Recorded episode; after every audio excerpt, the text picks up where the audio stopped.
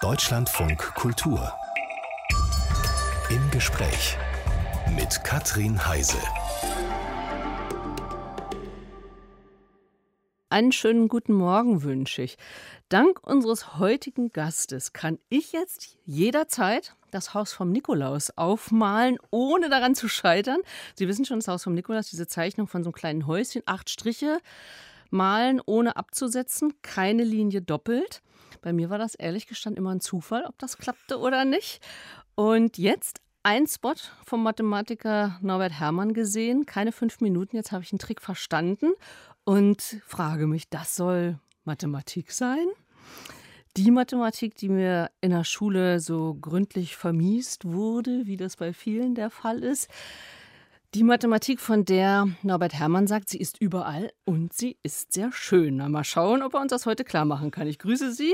Norbert Herrmann ist im Studio. Hallo. Hallo, danke schön. Ich freue mich sehr, dass ich hier sein darf. Vielen Dank. und dass ich das Haus vom Nikolaus jetzt ja. malen kann. Was hat denn das Haus vom Nikolaus mit Mathe zu tun?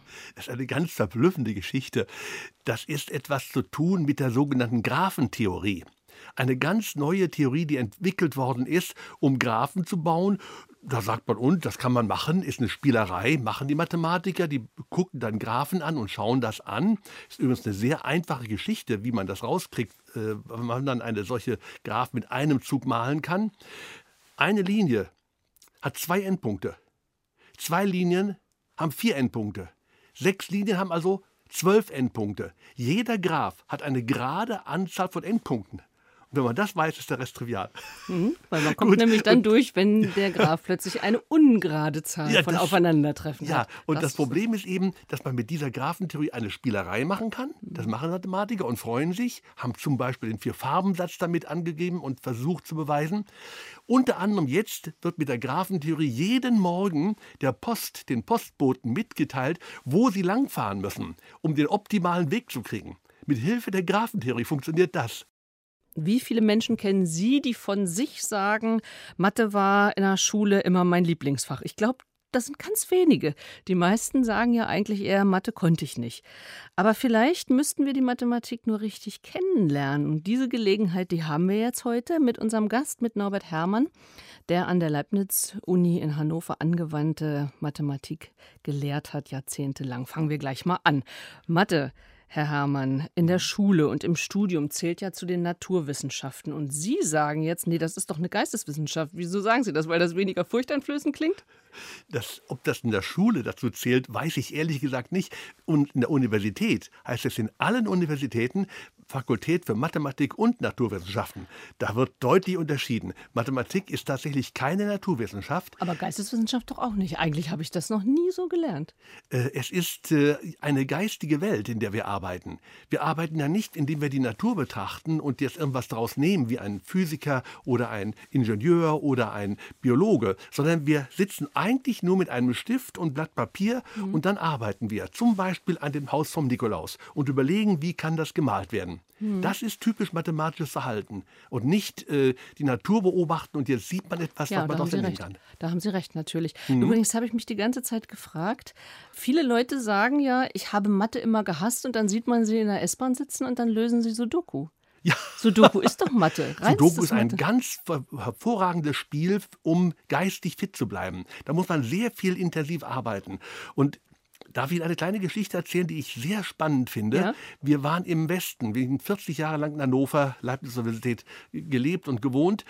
So oft, meine Frau auch Mathematikerin, Studienbekanntschaft, so oft wir uns irgendwo geoutet haben, wir sind Mathematiker, Mathematikerin, Standardantwort im Westen, oh, Mathe konnte ich nie, Mathe konnte ich mhm. nicht. Jetzt wohnen wir seit 13,5 Jahren in Meißen, in Sachsen.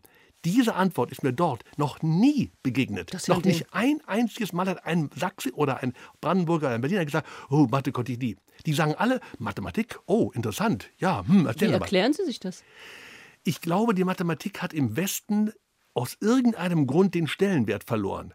Im Osten hat er den behalten. Kann zum Beispiel daran liegen, dass Mathematik wertfrei war, politikfrei war. Mhm. Dass da viele Leute, die sonst was anderes hätten machen können, lieber Mathematik genommen haben, sodass die Mathematik einen hohen Stellenwert im Osten hat. Ganz hoch, hoch angesiedelt. Man denkt ja auch immer, Mathe hat was mit rein nur mit Rechnen zu tun. Man sagt ja, ja manchmal, äh, statt Mathe sagt man Rechnen. Ja. Da sind sie aber auch ganz, äh, ganz äh, dagegen, ganz denn dagegen. das hat nichts mit Zahlen zu tun, Mathe. Sie haben mir extra ein kleines Heftchen mitgebracht, ja. in dem sämtliche Mathematikgebiete, Teilgebiete äh, aufgeführt sind. Und davon ist nur ein einziges 60 Stück sind es, glaube ich. Ne? 60 Hauptgebiete und eins davon ist die Number Theory, Zahlentheorie. Das befasst sich vielleicht mit den Zahlen. Alle anderen haben ganz, ganz andere Themen drauf. Also das heißt, Sie als Mathematiker haben gar nichts mit Zahlen zu tun? Oder? So gut wie gar nichts.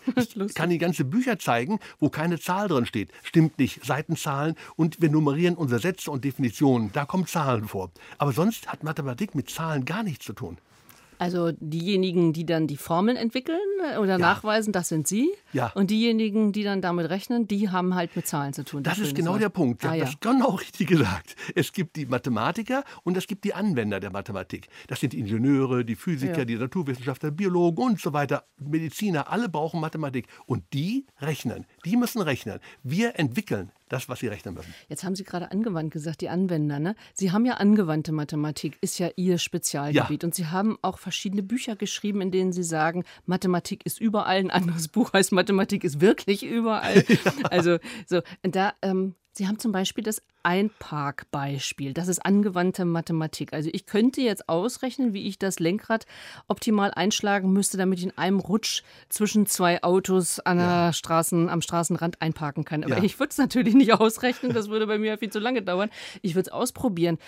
Ist das für die automatische Einparkhilfe, nehme genau, ich mal an. Genau. Ich habe eine Formel entwickelt, die für alle Fahrzeuge anwendbar ist. Das ist der Trick. Mathematiker machen immer mhm. etwas für alle. Die machen nicht ein Beispiel, sondern jedes Fahrzeug muss die Chance haben, jetzt seinen besten Möglichkeit, seinen besten Weg dadurch auszurechnen. Dann erst kann der Computer arbeiten und das macht er. Und diese Formel ist eben, äh, ich brauche die Lücke, die muss groß genug sein. Das hängt von der, äh, vom Wenderadius des eigenen Fahrzeugs ab, von der Breite, von der Länge. Sind alles die Parameter, die da reingehen. Und dann muss man das in die Formel eingeben, dann rechnet der Computer das aus. Und wenn man vorbeifährt, misst der vorne hinten und sagt, halt, Lücke groß genug, soll ich es alleine machen. Und dann geht's. Ja, dafür freue ich mich schon drauf, wenn das in einem meiner Autos dann mal irgendwann ja. äh, eingebaut ist. Ja. Sie haben auch was äh, zur Abgasentschwefelung entwickelt. Was war das für eine Formel? Oh, da stehen jetzt auf, kommt auf eine ganz hohe Mathematik. Sehr schön, freut mich. Kriege ich gleich Angst. Erzähle ich gerne, ja, erzähle ich gerne. Da geht es um folgende Frage. Wenn Sie ein Kraftwerk haben, ein Kohlekraftwerk, dann stößt das böse Abgase aus, zum Beispiel Schwefel. Wie kann man die entfernen? Dann nimmt man einen Sack mit porösem Material, den hängt man in den Schornstein rein. Und dann nimmt dieses poröse Material diesen Dreck auf sich auf und lässt oben nur den sauberen Dampf raus. Theoretisch. Ein bisschen kommt natürlich die Praxis noch mit rein, aber in Theorie ist es so. Und jetzt ist die Frage, wann ist der Sack voll? Wann muss ich ihn wechseln? Ich würde ja nicht nachgucken wollen. Ne? Ja, mhm. und das muss man eben berechnen. Und da haben wir ein Modell entwickelt und haben gesagt, mit meinen Studierenden gemacht, dieses Zeug, was da oben drin ist, sind kleine Kugeln. Eine Kugel, können Sie sich vorstellen, hat nur den Radius. Das kann man also, wenn man den Radius kennt, die ganze Kugel beschreiben. Kann ich also eine Linie machen, eindimensional. Und dann haben wir das berechnet und konnten dafür Gleichungen aufstellen, hohe mathematische Gleichungen, partielle Differentialgleichungen, Diffusionsgleichungen und so weiter, kommt da alles rein und das ausrechnen. Problem war leider Gottes, dass die Wirklichkeit anders aussieht. Die machen nämlich einen Fleischwolf und drücken die Paste durch. Und dann ist vorne ein Messer, das schneidet das ab. Und was entsteht? Keine Kugeln, sondern, sondern so kleine Scheibe. Zylinder. Mhm. So kleine Zylinder. Und Zylinder brauchen den Radius und sie brauchen die Höhe, zweidimensional. Und zweidimensional ist so viel schwieriger zu rechnen als eindimensional. Da haben wir dann leider abgeben müssen. Das höre ich jetzt aber auch mit Überraschung. Das ist also A, dass Sie als Mathematiker sind. Das ist so viel schwieriger. Ja. Also tatsächlich das auch mal zugeben. Ganz schön schwierig ist das. Ganze. Und dann ist es sogar zu schwierig. Wir haben es abgegeben. Interessant. Also bei unserem Problem war das natürlich auch so, dass wir die Gleichung, die wir herausgefunden haben, die waren so kompliziert, die konnte kein Mensch lösen. Niemand kann diese Gleichung lösen. Das ist kein, kein Fehler unserer, meiner Studierenden gewesen oder von mir gewesen. Niemand kann das. Was macht der Mathematiker? Wir entwickeln Näherungsverfahren. Und das war ein, ein ganz toller Trick, eine Näherung zu entwickeln, um diese Gleichung näherungsweise zu lösen.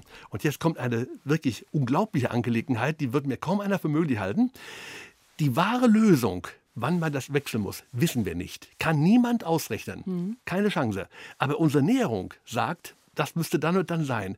Okay, das ist typisch. Und jetzt kann ich Ihnen im Anhang sagen, wie der Abstand von meiner Näherung zu der völlig unbekannten Lösung ist. Das kann ich rausrechnen und das kann ich abschätzen. Und das ist eigentlich doch gar nicht möglich, von einem Unbekannten zu wissen, wie groß ist der Abstand. Das können Mathematiker. Die Begeisterung für sein Fach, für sein Fach die Mathematik, die hört man unserem Gast Norbert Herrmann deutlich an. Herr Herrmann, war das eigentlich schon immer so? Waren Sie auch ein begeisterter ähm, Mathematikschüler? Ja, erstaunlicherweise. Das Warum vom, erstaunlicherweise? Weil das ja doch irgendwie sich denkt, man entwickelt sich das. Bei mir war das vom ersten Schuljahr an, war das klar. Äh, ich sehe noch einen typischen Punkt vor mir. Ich war der Erste, der mit römischen Zahlen umgehen konnte. Alle anderen in der Klasse waren völlig perplex und wussten nicht, wie das ging. Hatte ich längst verstanden. Hm. Die Mathematik ist mir Zeit meines Lebens zugefallen. Auch also, wenn es eben nur Rechenmathematik war. Ja, Trotzdem, genau. hatte ich aber, aber es war, hing jetzt nicht, Sie sagen, von der ersten Klasse an und es hing jetzt nicht mit so einem genialen Mathelehrer, der auch so begeistert war wie Sie. Ich hatte leider, leider, das ist, äh, hm, Gott hab ihn selig, ja schon gestorben, einen relativ schlechten Mathelehrer. Das war, äh, der hat auch die Mathematik nur verstanden als Rechengebiet. Ich musste mhm. immer meine Antwortsätze von einer Aufgabe mit einem Lineal doppelt unterstreichen. Wenn ich es mit der Hand gemacht habe, war die ganze Aufgabe falsch. Ich habe sehr oft nur eine 2 bekommen statt einer Eins, weil ich mit der Hand schnell zack, zack, zwei Striche gemacht habe. Ehrlich war, kein Witz. Also das waren schlimme Dinge, die ich erlebt habe. Eine harte Erziehung. Hat sie aber nicht abgeschreckt. Ach, ich habe gedacht, der kann mich mal. Ein guter Freund von mir hat immer alles mit Lineal gemacht. Jeden Bruchstrich mit Lineal. Der hat immer seine Einsen gehabt. Und ja. der ist im Mathematikstudium gescheitert.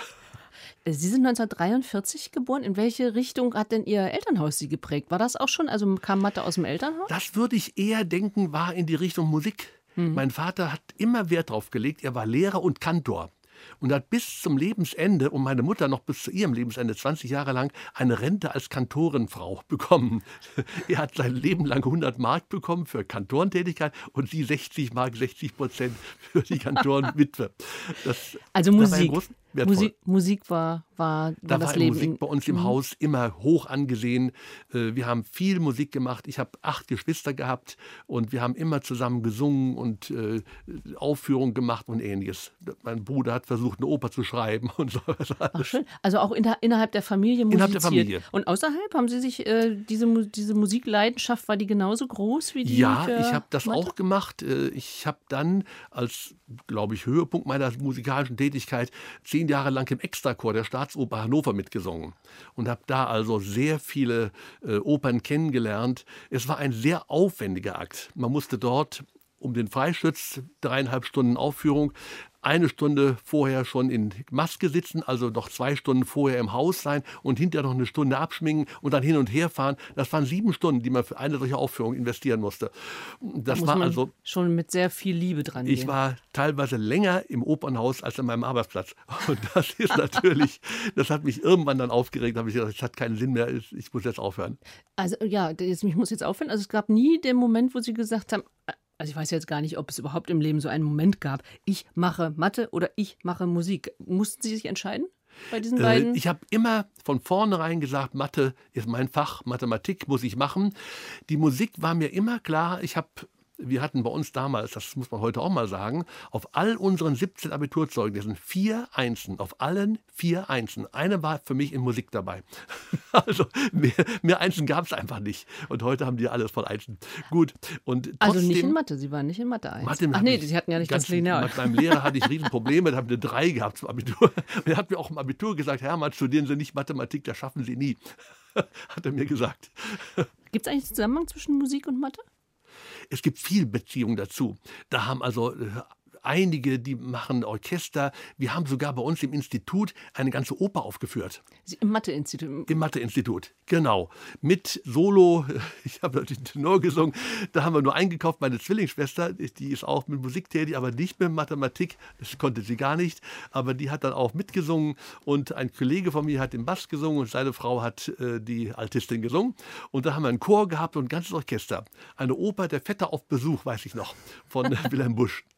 Für Sie hat Mathe und, und Musik immer was miteinander zu tun wir haben gehabt. immer Mathematik und Musik verbinden, immer mhm. miteinander. Wenn wir irgendwelche Feste hatten, haben wir immer zusammen was gesungen. Ich habe mit meinen Freunden zusammen äh, alle viele Choräle vom Bach gesungen, vierstimmig und so etwas. War das eine Ablenkung von diesem, ich würde jetzt einfach mal behaupten, starren Mathematik, das freie, die freie Musik? Ich glaube, es ist das Gleiche. Die Mathematik ist sehr kreativ. Das ist äh, äh, ungeheuerlich, was man da investieren muss und eine Musik auch. Ich glaube, das läuft in dieselbe Richtung. Die Mathematik ist da nicht, nicht festgelegt. Man muss ja dauernd ständig arbeiten. Was liegt hier, was läuft hier, was ist da? In der Musik muss ich ja immer ständig parat sein. Wenn ich singe, muss ich drei Töne voraushören, innerlich. Sonst mhm. weiß ich ja nicht, wie ich den Ton ausdrücken muss. Ich muss also ständig auch innerlich unheimlich geistig arbeiten. Und das läuft, glaube ich, in dieselbe Richtung hin. Das Mediziner, sagt man auch, ja. würden viel ja. musikalisch sein. Mathematiker auch. Sie haben vorhin gesagt, dass Ihre Frau Mathematikerin ist und Sie sich im Studium kennengelernt haben. Ist das eigentlich dann so im Privaten am Armutstisch wird immer ausgerechnet, wie die Vorräte da, sind, wird nur über Parabeln da gesprochen. haben sich meine Kinder beschwert. ja, das kann ich. Sehr beschwert über mich. Sehr gut. Die wollten gerne kommen und sagen mit ihrer Schulaufgabe, Papa, gleich mal schnell. Und ich habe natürlich angefangen, pass mal auf, da fangen wir mal vorne an und habe das versucht, damit sie es voll verstehen und dass es nächstes Mal nicht mehr Fragen kommen. Ja. Wenn man es voll verstanden hat, habe ich es einmal drin. Und sie hätten gern die Lösung gehört. Und dann, ich will doch nur eine kurze Antwort haben, dann lass mich doch mal ganz schnell machen. Das war nicht. Und dann haben sie sich immer beschwert, dass ich immer so viel und lange rede und das wollen sie ganz kurz haben. Sind sie lieber zu meiner Frau gegangen. Die, Ach, die konnte kurz. Die war Lehrerin und die hat dann gesagt, Moment, das musste so und so und so machen. Wir haben eben gehört, Norbert Herrmann begeisterte sich schon als Kind für die Mathematik und das Ganze trotz eines schlechten Mathelehrers. Ich habe ja von vielen Menschen oder gehe von vielen Menschen aus, die ähnliche Schulerfahrung haben. Wie ist denn eigentlich Ihr Eindruck? Was läuft denn falsch in der Schule? Warum sagen alle, ich mag Mathematik nicht? Da muss ich sehr vorsichtig sein. Ich glaube, ich habe jetzt die letzten 20, 10 Jahre die Schule nicht mehr beobachtet. Ich glaube, es ändert sich. In der alten Schule, wie ich sie kennengelernt habe, wie ich die Lehre hatte, war Mathematik in der Richtung Pauken, Lernen, Friss. Ein Mathelehrer hat meiner Tochter gesagt, Mathematik kann man nicht verstehen, die muss man lernen. Ich bin fast die Wände hochgegangen mit so einem Spruch. Ja, aber sind Sie dann zum Lehrer gegangen? Haben Sie dem gesagt, ich bin Sie mal hingegangen, hat aber keinen Sinn. Der war völlig verbohrt in sich und wusste, ich muss das so machen. Dem war nicht zu helfen. Und das war ein Problem dabei. Nicht? Die, die waren wirklich so, die haben ihre 100 Aufgaben gehabt, die musste man durchrechnen und dann hatte man es verstanden. Man hätte es aber nach zwei Aufgaben verstehen können, wenn man es erklärt hätte. Und das also erklären damals, ist das. Ja. Ist da, ist der, und heute machen Lehrer aber ganz anderes. Mhm. Die haben ganz andere Themen drauf. Kann ich mal ein kleines Beispiel nennen? Ein ja, Thema, bitte. das ist sehr lustig. In der dritten Klasse wird das gemacht. Das ist das sogenannte Problem der Ottozahlen. Ottozahlen? O-T-T-O. Mhm. Aha. O-T-T-O heißt 2332. Aha, solche Zahlen. Wir betrachten jetzt nur mal Ottozahlen. Dann fragt man als Mathematiker, ich habe eine Menge von Zahlen, wie viel sind denn das? Gibt es eine kleinste, das ist natürlich beschränkt die Menge, weil ja über 10.000 kannst du nicht rausgehen, dann werden ja fünf Zahlen da, muss also vier sein. Was ist die kleinste? Ich schätze 1001 vielleicht. Wollen wir das zulassen, dass die 0 vorne ist? 0110? Nein, lassen wir nicht zu. Verstehen Sie? Jetzt nimmt der Mathematiker sich dieses Beispiel her, analysiert es. Was kann man tun? Kann man solche Zahlen addieren? Bleibt das eine Ottozahl? Kann man sie multiplizieren? Was kann man damit machen? Diese Analyse ist 100% typisch mathematisches Vorgehen. Er nimmt sich einen neuen Bereich, zum Beispiel die Mengenlehre, und fragt bei den Mengen, kann ich die Mengen addieren? Nein, aber ich kann sie vereinigen. Wie geht das? Ist das vergleichbar? Was kann ich da tun? Entsteht eine ganz neue Theorie. Oder die Graphen. Was Sie eben gerade gesagt haben, äh, die Mengenlehre. Also, weil ich mich, mich an meine Schule erinnere, die ja nun auch sehr lange zurückliegt. Mhm. Also, Anfang der 70er bin ich in die Schule gekommen und wir hatten Mengenlehre und das ja. fand ich ganz großartig. Ja. Also, ich hab, kann das zum Beispiel, ähm, ich habe keine Angst vor Mathe, weil das der Anfang war. Ja. Aber ähm, diese Freude, die Sie vermitteln, ob man das jetzt alles versteht, was Sie sagen oder nicht, oder ob man sich nochmal angucken muss, ja vielleicht nochmal ein anderes Thema. Ja. Ähm, aber diese Freude, die Sie vermitteln, also das, glaube ich, ist doch auch so ein Grundding, ne? Oder Ganz ob ein Lehrer, Punkt. eine Lehrerin mhm. ihre Begeisterung für da ein Fach mitteilen kann. Albert Einstein einen wichtigen Satz gesagt. Der hat gesagt, wenn ich meine Sache nicht einem Fünfjährigen erklären kann, mhm. nicht erklären will, sondern erklären kann, dann habe ich es nicht verstanden. Dann habe ich derjenige, der es erklären will, nicht verstanden. Genau, Verstehe. da habe ich es nicht verstanden. Wenn ich es nicht einem. Fünfjährigen Mhm. erklären kann, so weit muss ich fähig sein, runterzugehen, dass ein Fünfjähriger mich versteht. Dann habe ich jeden Schritt verstanden. Und das muss man so machen. Man muss alles verstanden haben und dann kann man die Mathematik richtig toll rüberbringen. Ist eigentlich ähm, Logik kombinieren, Beweis führen, ist das für jeden was? Kann das wirklich jedem Spaß machen? Oder gibt es Leute, ja. die sagen, nee, so wirklich. Ein Lehrer, ein Kollege meiner Frau, hat behauptet, Frauen hätten kein Gehirn für Mathematik. Hat er wirklich behauptet. Es ist nicht zu fassen. Denn wenn er sich vor die Klasse stellt und sagt, Frauen haben kein Gehirn für Mathematik, und hat er wirklich behauptet, dann sind die Schülerinnen alle weg und Ja, passen keiner mehr so auf. es. Sagen, gut, ich kann es nicht. Wie man so dumm sein kann, verstehe ich nicht. Und das ist nicht wahr. Ich habe viele Studierende unterrichtet, bis zum Staatsexamen hin, vor allem Lehrerinnen und Lehrer ausgebildet. Das waren im Endeffekt hinterher mehr Frauen als Männer und die Frauen waren gut. Die haben hervorragende Abschlüsse gemacht. Einsen und Zweien, die können die Logik genauso wie die Männer, überhaupt keine Diskussion. Es gibt in Russland ein Institut, dort ist eine Frau Chefin und die hat nur Promovenden als Frauen. Es ist, glaube ich, Vorbild. Also Sie meinen, äh, diese Vorurteile, gibt es die immer noch? Also Frauen und Mathematik, gibt es dieses sind Vorurteil? immer noch da, bei, immer aber bei den älteren Menschen irgendwo. ja. Und das ist völlig verkehrt. Ich kann das in keinster Form bestätigen.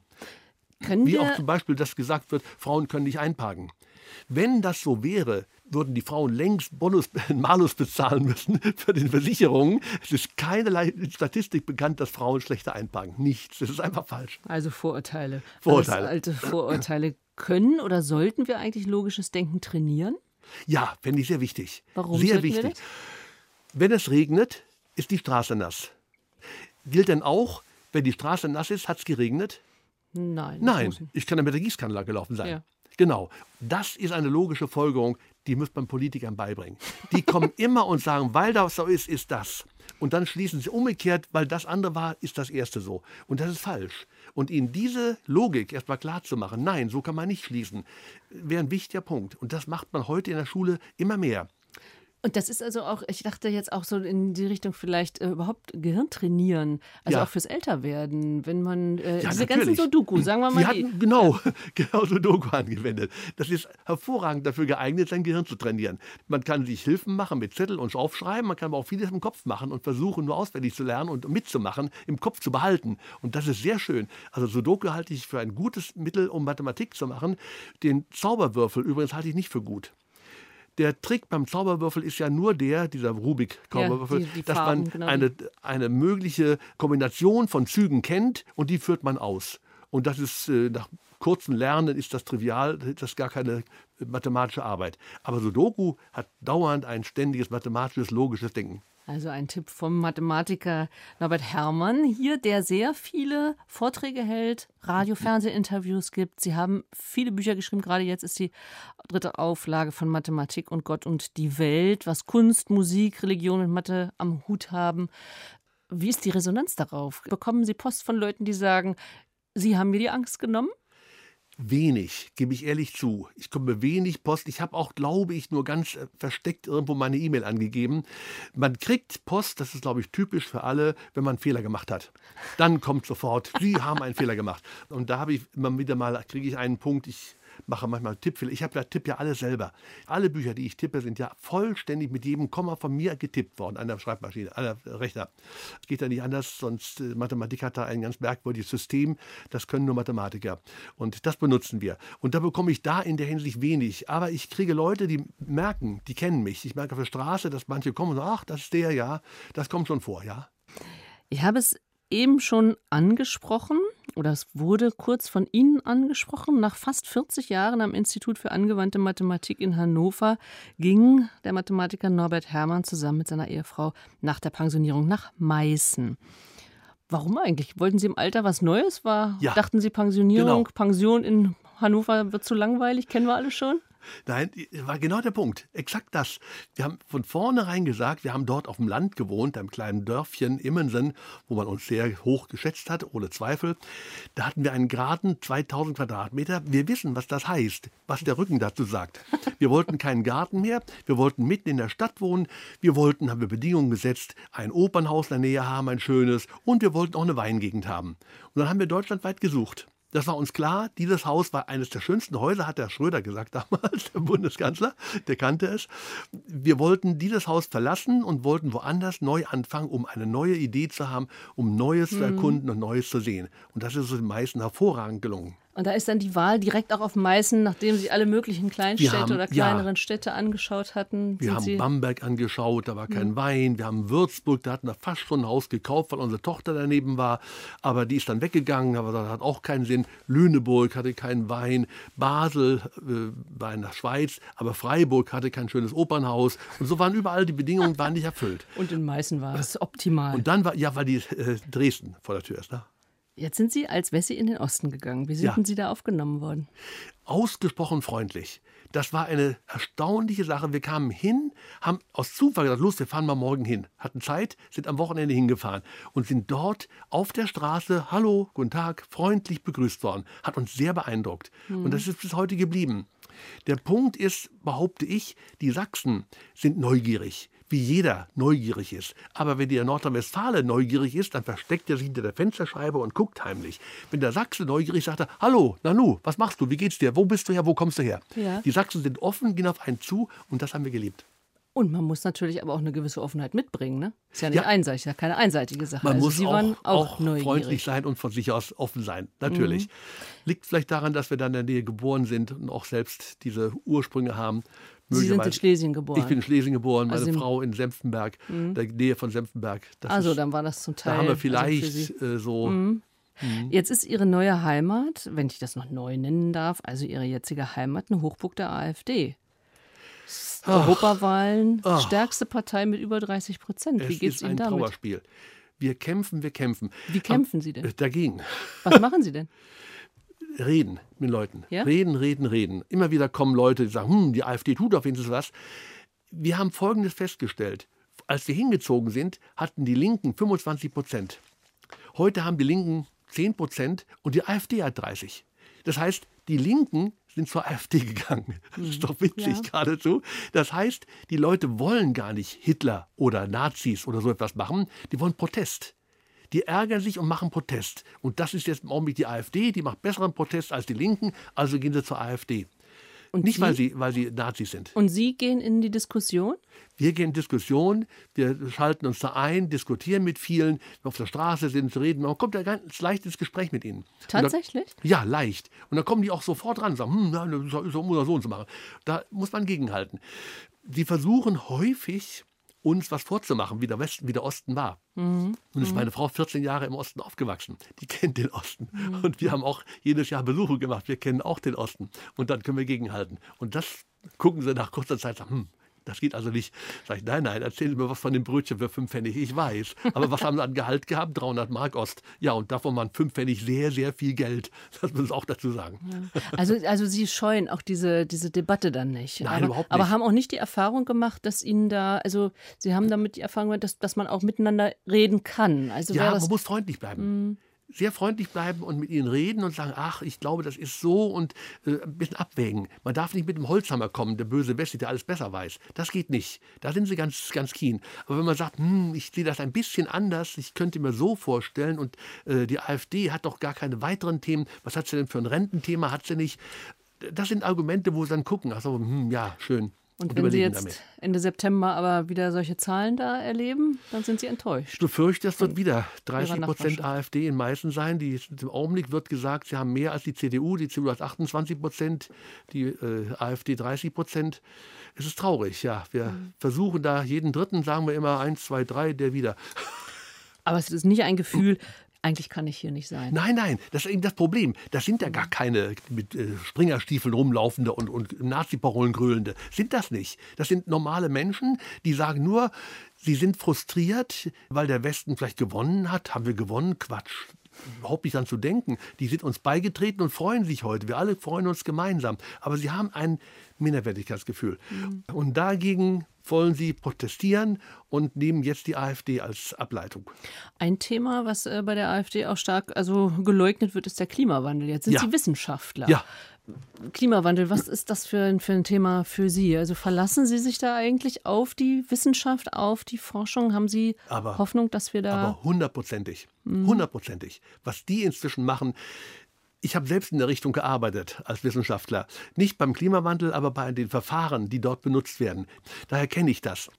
Modellierungen spielen ja eine große Rolle. Also wir haben es jetzt gerade gelernt während der Corona-Zeit. ne? Da wurde ja auch immer das Infiziertengeschehen modelliert, also ja. quasi in die ja. Zukunft sich vorgestellt, wie es sich entwickeln ja. würde. Klimamodelle sind genauso. Ja. Das ist das, was Sie. Ich habe da einen großen Modellkreis aufgebaut. Der ist, glaube ich, ganz bekannt geworden. Das geht oben mit dem physikalischen Problem los. Dann kommen notgedrungen Vereinfachungen. Wenn ich nur so ein Thema habe, ich habe zwei Bierdeckel, will die übereinander schieben. Mhm. Wie weit muss ich sie übereinander schieben, damit der, die Linse in der Mitte genauso groß ist wie die beiden Halbmöhnchen draußen? Dummes, albernes Problem. Aber ein Bierdeckel ist kein Kreis. Der denkt nicht dran. Da kann man mit der Lupe schauen, der ist eingebeult und ähnliches. Ich muss vereinfachen. Sagen wir, das sind zwei Kreise. So vereinfache ich. Und dann geht es weiter. Ich brauche ein physikalisches Modell. Mit den Kreisen kann ich jetzt überlegen, wie das geht, mit Dreieck und ähnliches. Und dann brauche ich eine Mathematik dazu, ein mathematisches Modell. Mhm. Und dann gehe ich rüber, weil die Mathematik zu schwer ist für solche Aufgaben, die kann das nicht lösen, ein numerisches Modell, eine Näherungslösung. Und dann kommt der Computer und sagt, ich kann auch noch nicht rechnen, das ist Numerik, ich muss noch ein Computermodell haben. Und wenn ich das Computermodell habe, kann ich alles ausrechnen und dann muss ich mhm. diskutieren, wie gut ist meine Lösung und dann muss ich es vergleichen mit dem physikalischen Problem. Das geht im Kreis rum. Da sieht man dann am Ende, wie viele Schritte notwendig sind. Und da haben Sie zwischendurch das Wort vereinfachen ja, äh, genannt. Ist Jetzt ist das ja, ja, aber vereinfachen. Sie, ja. Sie sind dem also aufgeschlossen gegenüber, weil ich finde, also in einer anderen Situation kann man ja sagen, also diese ewige Vereinfacherei, die Welt ist nun mal kompliziert, wir können sie uns nicht. Die Lösungen sind nicht einfach. Es, es geht nicht anders. Wenn wir nicht vereinfachen, können wir es nicht rechnen. Wir müssen nur, und das ist der Punkt, hinterher rechtfertigen. Wie ist unsere Vereinfachung gewesen? Hat das Sinn gemacht? Oder wir fangen an, ja, dann machen wir doch kleinere Dreiecke. Dann wird die Vereinfachung nicht gar so schlimm, versuchen wir es zu verbessern. Und das ist genau der Weg der Mathematiker, das zu untersuchen, zu analysieren. Wie weit muss ich gehen, um dann hinter zum Schluss sagen zu können, das Ergebnis weicht nicht sehr von der Wahrheit ab. Und dieser Punkt, der ist sehr schwer. Da ist hohe Mathematik drin, um das zu tun. Hört sich fast schon nach, nach Philosophie an. Ne? Das ist Philosophie. Das hört sich nach Philosophie an. Genau. Das ist Philosophie. Mathematik ist eine Geisteswissenschaft. Da haben wir es wieder vom Anfang. Ja. Hier schließt sich der Kreis. Auch das eine mathematische ja. Figur. Ja, und der das Kreis war bei der Klimakrise auch so, bei der, bei der äh, Corona-Krise. Da hat mich geärgert, dass die Politiker immer diesem Hammer kamen. Wir müssen das exponentielle Wachstum stoppen. ich gesagt, was ist denn hier los? Exponentielles Wachstum? Ich gucke mal nach. Habe mir die Listen vom Robert-Koch-Institut genommen, die Kurven hergenommen, alles angeguckt. Da ist nirgendwo ein exponentielles Wachstum zu erkennen. Die haben dieses ganz einfache Schulmodell genommen. Wachstum heißt, je mehr Elemente da sind, desto schneller wachsen die. y' gleich y, das ist die Gleichung dahinter. Mhm. Und die hat die Exponentialfunktion als Lösung. Aber das ist nicht die Wahrheit. Das passt überhaupt nicht. Denn es kommen ja Gegner, es kommen ja Feinde, die einen auffressen und ähnliches passiert da. Und wenn man das einbezieht, kommt man zu einer ganz anderen Gleichung und die habe ich aufgeschrieben. In meinem neuen Buch ist das alles drin. Der Mathematiker Norbert Herrmann, die letzten Minuten mit ihm. Er hat uns verraten, nach Meißen ist er gegangen, er und seine Frau, wegen der Weingegend. Sie haben Meißen auch schon mit Kunst und Mathematik bedacht. Sie haben eine Ausstellung zu Leonardo da Vinci dort. Haben wir gerne gemacht, fragt uns das Stadtmuseum. Da sieht man, wie wir da bekannt sind, man weiß das, ob wir das mitbegleiten wollten. Da kamen so schöne Elemente von Leonardo da Vinci. Da haben wir das gemacht als Physiker und Physikerin, meine Frau, und sind dahin gegangen, haben Führungen gemacht. Da standen die Leute wirklich lange, lange draußen Schlange. Also Leonardo da Vinci auch weniger Maler als mehr Mathematiker? Der war eigentlich mehr Ingenieur. Mathematiker wenig. Er hat versucht, zum Beispiel die Quadratur des Kreises zu lösen. Das ist ihm aber nicht gelungen, muss ich ehrlich zugeben. Er hat es versucht. Aber trotzdem ein Vorbild von Ihnen oder eine Person, an der Sie. Als Mathematiker nicht. Da würde ich eher Leibniz als Vorbild nehmen. Der hat Mathematik gemacht, der hat tolle Sachen gemacht. Unglaublich, was er herausgefunden hat. Und Gauss. Leonardo da Vinci war ein Ingenieur. Der hat sich zum Beispiel ausgedacht, wenn er 3000 Meter hoch in der Luft ist, dann muss er einen Fallschirm haben, um runterzukommen. Er hatte nie die Gelegenheit, 3000 Meter hochzukommen. Natürlich Warum nicht, denkt er sich ja. dann einen Fallschirm aus? Warum macht er sowas? Mir völlig unklar. Hat er gemacht. Also ein Mensch auf jeden Fall, den Sie bewundern, eine Figur, die Sie ja. bewundern, Leonardo da Vinci hier zu Gast war in dieser Stunde im Deutschlandfunk Kultur der Mathematiker Norbert Herrmann. Ich danke Ihnen ganz herzlich für den Besuch, Herr Herrmann. Ich danke ebenfalls, hat mir sehr viel Freude gemacht. Ich hoffe, es kommt ein bisschen was rüber von der Mathematik. Und wir hoffen, dass viele die Angst verloren haben vor ja. der Mathematik.